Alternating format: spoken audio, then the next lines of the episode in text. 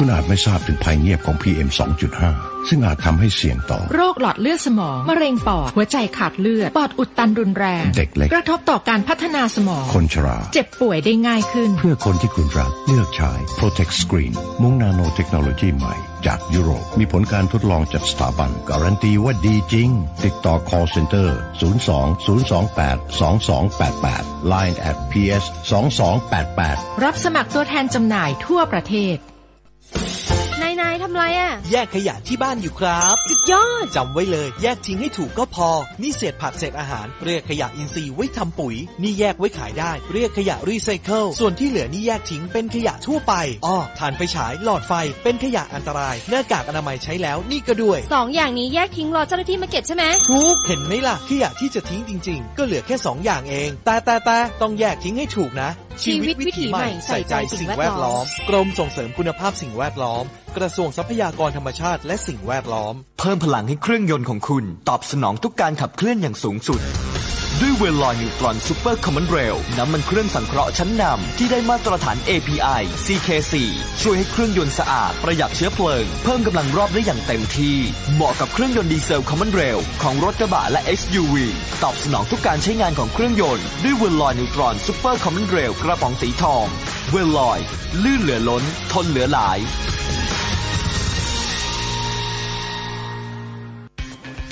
smart life smart idea คิดอย่างเท่ เปย์อย่างฉลาด ที่มิติข่าว 90.5 ทุกวันพุธบ่ายโมงตรง พบกับรัศมิมานเกี่ยวสีกุล เกาะติดโลกเทคโนโลยีทุกมิติของชีวิต เพื่อให้คุณได้ทันโลกทันเหตุการณ์ก่อนใคร สถานีวิทยุกรมการพลังงานทหาร พลังงานทหาร พลังการทำไทย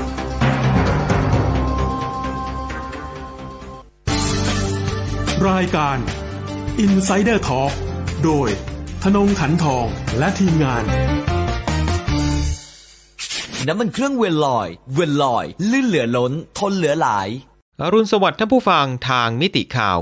90.5 ครับในเวลาของรายการ Insider Talk วันนี้เราพบกันเช้าวันพุธที่ 5 พฤษภาคม 2564 อยู่กับผมกิตติดิษฐ์ธนดิษฐ์สุวรรณเช่นเคยนะครับ ท่านผู้ฟังครับวันนี้เรามาติดตามประเด็นนี้ครับ เป็นประเด็นต่อเนื่องจากข่าวที่เป็นเรื่องโด่งดังไปทั่วโลกเมื่อวานนี้ กับข่าวการหย่าร้างของคู่รักที่เป็นมหาเศรษฐีเบอร์ต้นๆของโลกครับ นั่นก็คือบิลเกตส์กับภรรยานะครับเมลินดาเกตส์หรือตอนนี้เนี่ยอาจจะต้องเรียกว่าเป็นอดีตภรรยาแล้วนะครับ โดยสิ่งที่หลายคนอยากรู้เนี่ยก็คงหนีไม่พ้นคำถามที่ว่า อะไรนะ คือสาเหตุที่ทำให้ทั้งคู่ เลิกกันตอนนี้ การหย่าร้างของคู่รักที่มีทรัพย์สินมากมายมหาศาลเนี่ยนะครับ เกือบ 1 3 0 0 0 0 ล้านดอลลาร์ ตีเป็นเงินไทยนี่ระดับเกือบ 4 ล้านล้านบาทเนี่ยนะครับ จะแบ่งกันยังไง คือบิลเกตส์นี่ครั้งหนึ่งเคยรวยที่สุดในโลกนะครับ ปัจจุบัน เป็นผู้ที่มีทรัพย์สินนะครับมากเป็นอันดับ 4 ของโลก ก็รองจากเจฟเบโซสนะครับเจ้าของ Amazon นะฮะรองจากอีลอนมัสก์เจ้าของ Tesla แล้วก็ SpaceX แล้วก็เบอร์ 3 ของโลกก็คือเจ้าของของแบรนด์หรูหลุยส์วิตตองนะครับคือจริงๆ ถ้านับเอามูลค่าของออทรัพย์สินนะครับที่ บิลเกตส์เองเอาไปบริจาคเอาไปตั้งเป็นมูลนิธิของตัวเองขึ้นมาเนี่ยนะครับ จริงๆเนี่ยก็จะถือว่าเป็นเบอร์หนึ่งของโลกอยู่ก็ว่าได้นี่นะครับ คือทรัพย์สินมากมายขนาดนี้จะเอาไปแบ่งกันยังไง อีกคำถามหนึ่งครับ ที่เป็นคำถามสำคัญเมื่อสักครู่บอกไปก็คือมูลนิธิ Bill and Melinda Gates เนี่ยนะครับ ซึ่งก่อตั้งมาตั้งแต่ปี 2000 ก็นานกว่า 20 ปีแล้วเนี่ย การหย่าที่เกิดขึ้น จะไปกระทบกับงานมูลนิธิที่ทั้งสองคนเนี่ยมีร่วมกันหรือเปล่า เพราะว่าทั้งคู่ต่างก็เป็นประธานร่วม เป็นผู้อุปถัมภ์ของมูลนิธินี้นะครับ แล้วปัจจุบันเนี่ยก็ถือเป็นมูลนิธินะครับ ส่วนบุคคลที่ใหญ่ที่สุดในสหรัฐ แล้วก็เป็นหนึ่งนายมูลนิธิส่วนบุคคลที่ใหญ่ที่สุดในโลก มูลค่านะครับตอนนี้เนี่ยของมูลนิธิของบิลกับเมลินดาเกตส์อยู่ที่กว่า 43,000 ล้านดอลลาร์ นับตั้งแต่ปี 1994 มาจนถึงข้อมูลเท่าที่ตรวจสอบเจอนะครับ ในปี 2018 ก็ประมาณสักเอ่อ10กว่าปีเกือบ 20 ปีเนี่ยนะฮะ ทั้งสองคนนะครับ ทั้งบิลทั้งเมลินดาก็ได้ให้เงินบริจาคนะครับกับมูลนิธิ เป็นมูลค่ากว่า 36,000 ล้านดอลลาร์ แล้วก็มีบรรดามหาเศรษฐีของโลกคนอื่นๆ ที่ร่วมกันบริจาคเข้ามาอีกนะครับหนึ่งในคนที่เป็นตัวตั้งตัวตีเลยก็คือวอร์เรนบัฟเฟตมหาเศรษฐีหุ้นนะครับที่ได้บริจาคเงินให้กับมูลนิธิของบิลกับเมลินดาเกตส์นับตั้งแต่ปี 2006 เป็นเงินเนี่ยนะครับราวๆ 30,000 ล้านดอลลาร์ แล้วมูลนิธิของบิลเกตส์นี่เองนะครับ ก็ถือเป็นมูลนิธิที่มีบทบาทสำคัญในเรื่องของการวิจัยพัฒนายารักษาโรค การขจัดโรคร้ายต่างๆ ที่มนุษย์เจอตั้งแต่อดีต มาจนถึงปัจจุบันนะครับ ไม่ว่าจะเป็นโรคมาลาเรีย โปลิโอ ภาวะทุพโภชนาการในเด็ก หรือว่าภาวะขาดสารอาหารเนี่ยนะครับ ก็มีการบริจาคเงินนะครับ ให้กับองค์การอนามัยโลกอยู่เป็นประจำ หรือถ้าจะวัดกันจริงๆเนี่ยนะครับ องค์การอนามัยโลก เบอร์หนึ่งเลยที่ให้งบประมาณมากที่สุดกับทาง WHO ก็คือรัฐบาลสหรัฐอเมริกา แล้วก็ถ้ารองลงมา ไม่ใช่ประเทศอะไรครับ ก็คือมูลนิธิของบิลเกตส์นี่แหละครับ มากเป็นอันดับ2ของโลกที่ให้เงินกับ WHO ดีไม่ดีเนี่ยก่อนหน้านี้ในสมัยของอดีตประธานาธิบดีโดนัลด์ทรัมป์มีการประกาศนะฮะว่าจะถอนออสหรัฐเนี่ยออกจากการเป็นสมาชิก ถ้าเป็นอย่างนั้นจริง ๆ นี่กลายเป็นว่าบิลเกตส์คือผู้บริจาคอันดับหนึ่งให้กับ WHO เลยนะครับเนี่ยนะฮะเพราะฉะนั้นถือว่าเป็นมูลนิธิที่มีบทบาทสำคัญ เกี่ยวกับสาธารณสุขรวมไปถึงโรคที่ ทำให้โลกของเราตอนนี้เนี่ยกำลังวิกฤตหนักในปัจจุบันนั่นก็คือโควิด -19 นะครับถ้ายังจำกันได้ท่านผู้ฟังก็น่าจะเคยเห็นข่าว ผ่านหูผ่านตามาบ้างนะครับ ก็คือข่าวที่บิลเกตส์เนี่ยเคยออกมาเตือน ล่วงหน้านานหลายปีแล้วนะครับ เกี่ยวกับความเป็นไปได้ ที่จะเกิดโรคระบาดครั้งใหญ่ ที่จะส่งผลกระทบไปทั่วโลกอย่างที่เกิดขึ้นกับโควิด -19 ในปัจจุบัน พูดถึงโควิด -19 แล้วเนี่ยนะครับ มูลนิธิของบิลเกตส์ก็บริจาคเงินเฉพาะเรื่องนี้เลยเนี่ยนะครับ ไม่นับอย่างอื่น ก็เป็นมูลค่ามากกว่า 1,750 ล้านดอลลาร์ ก็มีส่วนสำคัญนะครับในโครงการจัดหาวัคซีนให้กับประเทศกำลังพัฒนา แต่ในขณะเดียวกันก็มีทฤษฎีสมคบคิดนะถึงขั้นว่าบิลเกตส์เนี่ยเป็นผู้อยู่เบื้องหลัง โรคโควิด -19 หรือเปล่า วัคซีนที่ฉีดเข้าไปนี่เป็นแผนการของบิลเกตส์ไหมในการที่จะฝังชิปเข้าไปในร่างกายมนุษย์แล้วก็ควบคุมมนุษยชาติทั้งโลกได้นี่นะฮะมีทฤษฎีสมคบคิดอีกมากมาย โดยเฉพาะในโลกออนไลน์ ในขณะเดียวกันนะบิลเกตส์ก็ยังเคลื่อนไหวนะในเรื่องของการรณรงค์ ภาวะโลกร้อนด้วยนะครับอย่างล่าสุดก็เพิ่งจะออกหนังสือ เล่มใหม่ที่มีชื่อว่า How to Avoid a Climate Disaster นะครับ หรือควรจะหลีกเลี่ยง หายนะที่เกิดจากภาวะโลกร้อนอย่างไร มีการพูดถึงทางออกนะครับที่โลกของเราเนี่ยสามารถหลีกเลี่ยงหายนะจากภาวะโลกร้อน แล้วก็สิ่งที่โลกเนี่ยยังไปไม่ถึงต้องทำยังไงต่อไปนะครับ ทีนี้เรามาทบทวนกันครับว่า ตอนนี้ เรารู้ข้อเท็จจริงอะไรบ้าง เกี่ยวกับการหย่าร้างกันของบิลกับเมลินดาเกตส์นะครับ ซึ่งทั้งคู่เนี่ยปัจจุบันฝั่งของบิลเกตส์อายุ 65 เมลินดาอายุ 56 ก็คือฝ่ายของบิลเกตส์แก่กว่าอดีตภรรยาเกือบ 10 ปีนะครับสองคนก็เจอกันหลังจากที่ทางฝ่ายหญิงคือเมลินดาได้เข้ามาทำงาน ใหม่ๆเลยครับที่ Microsoft ในตำแหน่งนะของผู้จัดการผลิตภัณฑ์ ทีนี้ก็ไปเจอกันในงานปาร์ตี้ของบริษัทนะฮะแล้วก็เจอกันตกลงปรงใจคบกันหลายปีอยู่เหมือนกันนะครับแล้วก็ตัดสินใจแต่งงานกันในปี 1994 ในช่วงวันปีใหม่ที่รัฐฮาวายนะครับ ก็เท่ากับทั้งสองคนนับ จนถึงปัจจุบันก่อนที่จะหย่าร้างกันก็ใช้ชีวิตร่วมกัน มานานประมาณสัก 27 ปีนะฮะหรือถ้านับตั้งแต่ช่วงก่อนแต่งงานที่คบกันด้วย ก็นู่นเลยครับ 34 ปี มีลูกด้วยกัน 3 คน จุดเริ่มต้นเลยที่ทั้งสองคนประกาศให้โลกรู้ก็คือ การโพสต์ แถลงการร่วมกัน ผ่านช่องทาง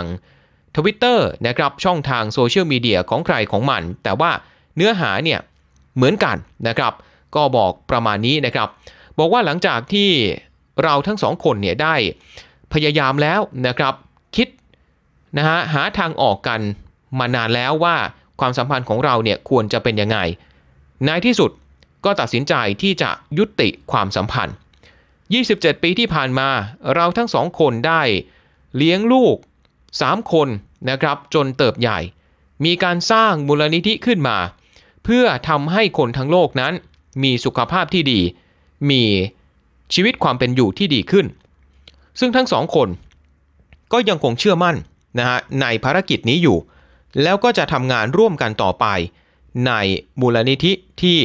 ทั้งคู่ตั้งขึ้น ถึงแม้ว่าจะไม่เชื่ออีกต่อไปว่าทั้งสองคนเนี่ยจะมีชีวิตร่วมกัน จะใช้ชีวิตร่วมกัน ในฐานะคู่รักได้อีก ในช่วงชีวิตที่เหลือ หลังจากนี้ ส่วนต่อจากนี้เองนะครับ ทั้งคู่ก็ขอความเป็นส่วนตัว ไม่ต้องไปขุดคุยอะไรมากเกี่ยวกับความร้าวฉานนะที่ทำให้ทั้งคู่เนี่ยต้องแยกจากกันนะครับ ขณะเดียวกันครับก็มีแถลงการแยกต่างหากออกมาอีกฉบับหนึ่งนะครับ โดยมูลนิธิเกตส์นั่นเองนะฮะ ก็ยืนยันครับว่าทั้งสองคนก็จะยังคงทำงานกับมูลนิธิต่อไป ทั้งคู่นะครับในฐานะประธานร่วมกัน ทีนี้ครับก็มีรายงานข่าวนะฮะเปิดเผยเกี่ยวกับ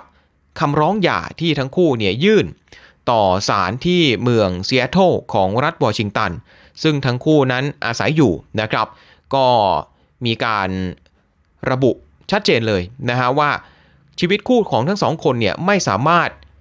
นำกลับมาได้อีกต่อไปแล้ว ส่วนในเรื่องของการแบ่งสินสมรสนั้น ก็มีการบรรลุข้อตกลงกันล่วงหน้าเป็นที่เรียบร้อย แต่ว่ายังไม่ได้มีการเปิดเผย ให้คนทั่วไปได้รับทราบนะครับว่าทั้งสองคน เขาจะแบ่งสินสมรสกันยังไง หลายคนอาจจะสงสัยว่าเอ๊ะก็แต่งงานกันมาก็เกือบจะ 30 ปีแล้วทำไม เพิ่งจะมาหย่ากันตอนนี้ตอนที่คนหนึ่งเนี่ยอายุ 60 กว่า ส่วนอีกคนหนึ่งก็อายุ 50 กว่า เป็นไปได้ครับว่า อาจจะเกี่ยวกับลูกๆทั้ง 3 คน เป็นผู้ชาย 1 คนนะครับ เป็นผู้หญิง 2 คน มีเจนนิเฟอร์อายุ 25 ปี มี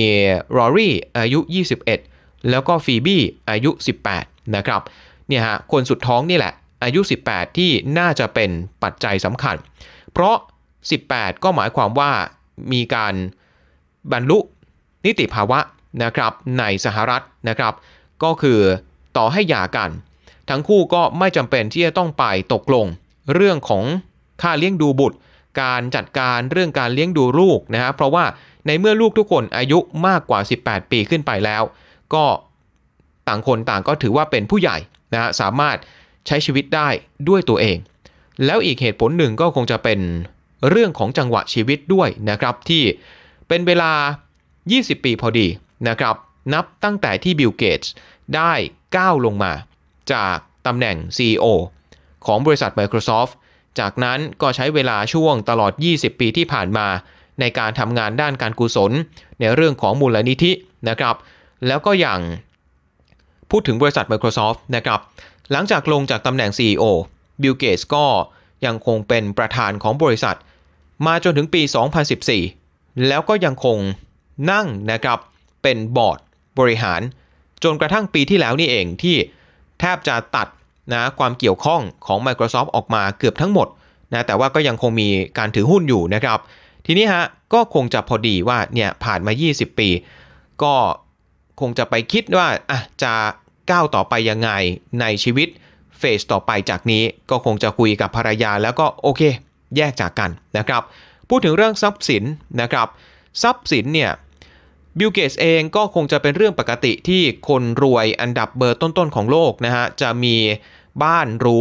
จะมีรถหรู มีผลงานศิลปะของศิลปินจิตรกรดังๆ ที่หนึ่งในนั้นเนี่ยรวมไปถึงเลโอนาร์โด ดาวินชี แต่สิ่งที่น่าสนใจอยู่ตรงนี้ครับท่านผู้ฟัง บิลเกตส์นั้นเป็นหนึ่งในผู้ที่มีที่ดินมากที่สุดนะฮะ โดยเฉพาะที่ดินที่เป็นฟาร์มนะฮะ เป็นที่การเกษตรเนี่ยมากที่สุดในสหรัฐครับ ถามว่าบิลเกตส์มีที่ดินนะฮะทำกินที่ดินที่เป็นด้านการเกษตรเนี่ยมากขนาดไหน 2 4 2 0 0 0 เอเคอร์ อยู่ใน 18 รัฐนะครับ มีมูลค่าเนี่ยประมาณ 700 ล้านดอลลาร์ นึกเป็นเอเคอร์ถ้าผู้ฟังอาจจะนึกไม่ออกว่ากว้างขวางขนาดไหนนะฮะ ถ้ารวมๆที่ดิน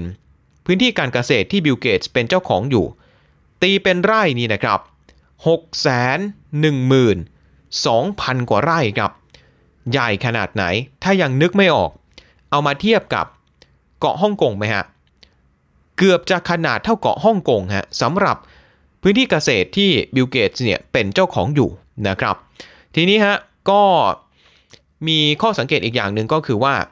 ทั้งบิลทั้งเมลินดาไม่ได้มีการเซ็น เรื่องของการแบ่งสินสมรสเอาไว้ล่วงหน้าตั้งแต่ก่อนแต่งงาน แล้วตามกฎหมายของรัฐวอชิงตันที่ทั้งคู่เนี่ยอาศัยอยู่นะครับแล้วก็ยื่นต่อศาลให้มีการหย่านั้น ตามกฎหมายของรัฐนี้เนี่ยถ้าเกิดไม่ได้มีการเซ็นอะไรร่วงหน้า ก็จะต้องแบ่งสินสมรสกันแบบครึ่งครึ่งนะครับ ถ้าแบ่งครึ่งหนึ่ง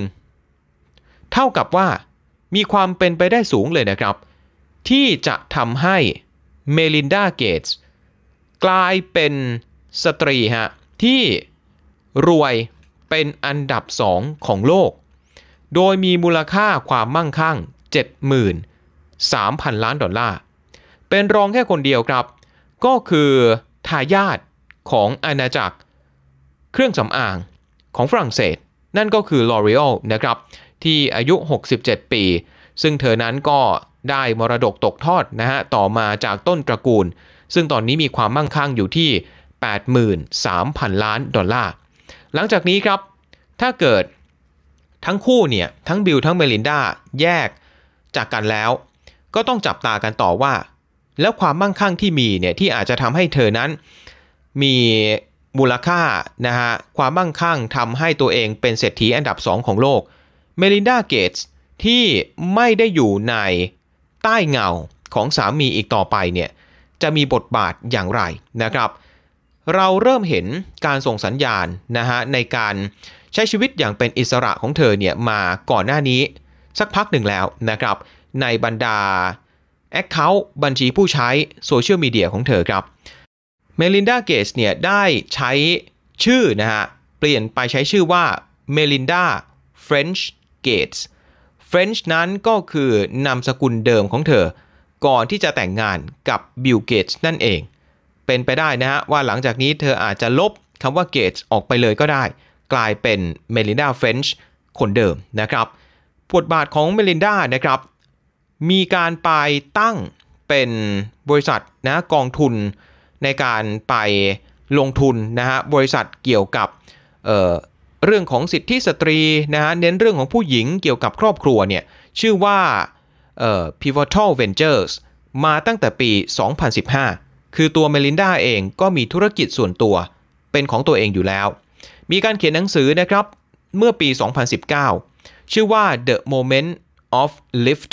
ซึ่งก็คือมีเนื้อหาหลักๆเนี่ยเกี่ยวกับเรื่องของการเพิ่มพลังหญิงนะครับ แล้วก็มีการกล่าวเอาไว้นะทั้งในหนังสือทั้งในบทสัมภาษณ์ ต่อสื่อต่างๆ เกี่ยวกับความเท่าเทียมกัน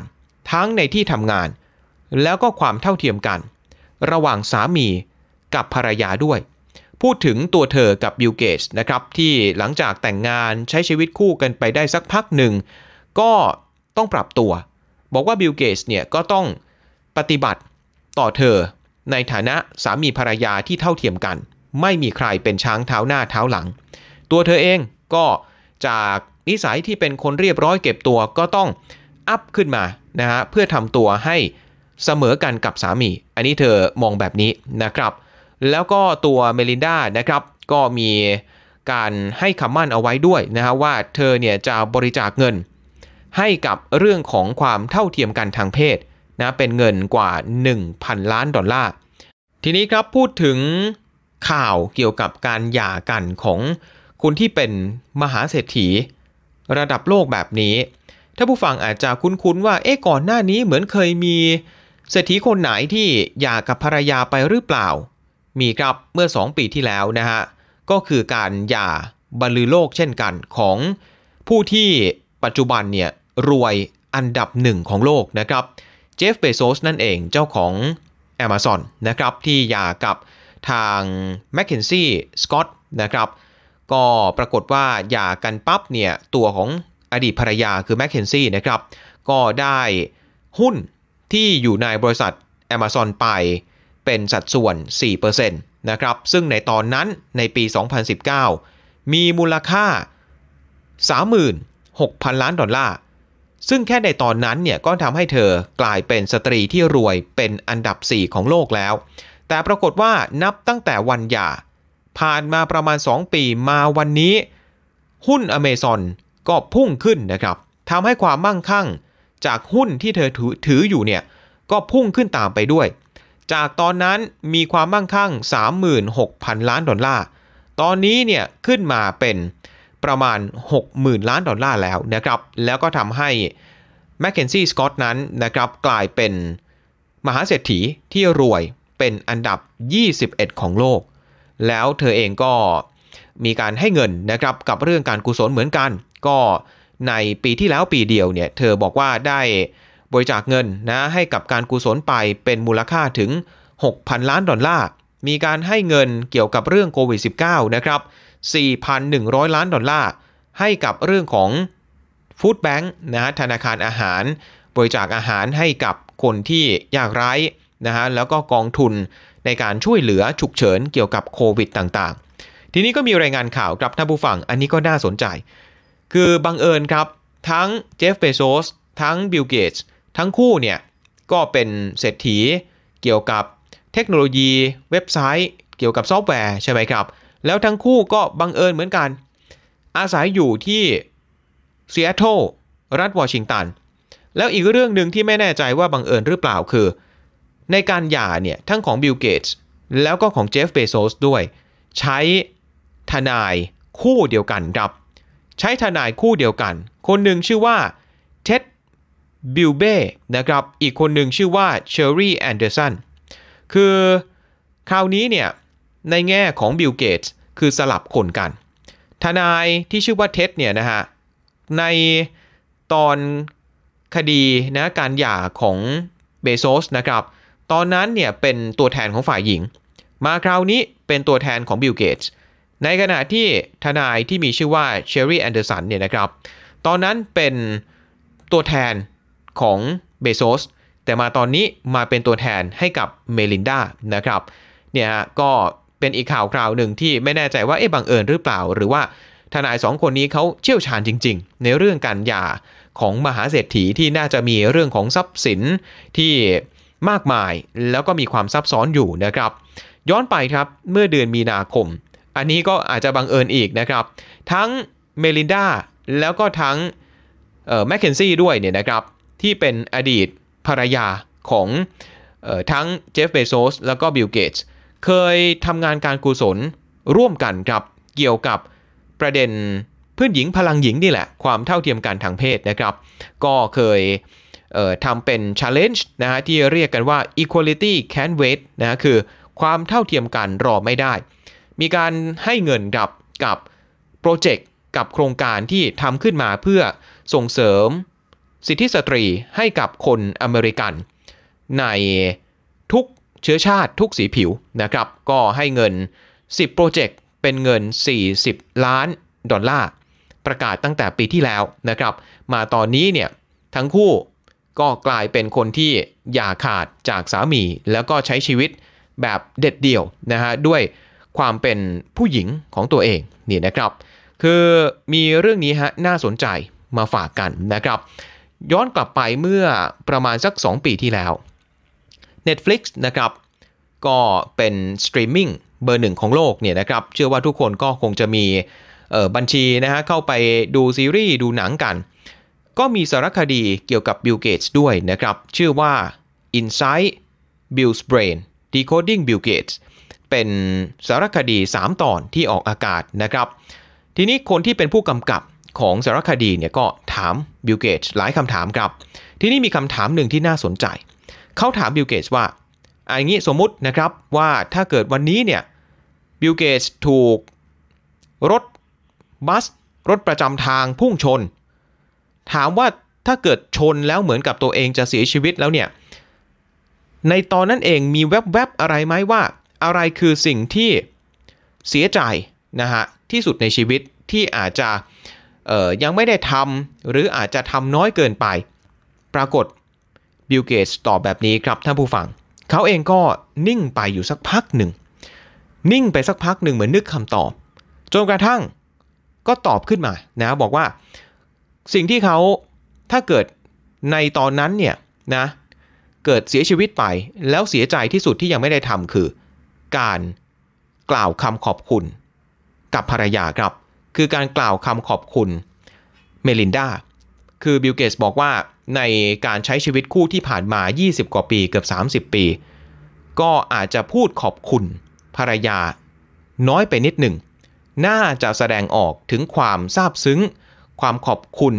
ต่อภรรยามากกว่านี้ นี่นะฮะถือเป็นคำตอบที่พอนึกมาถึง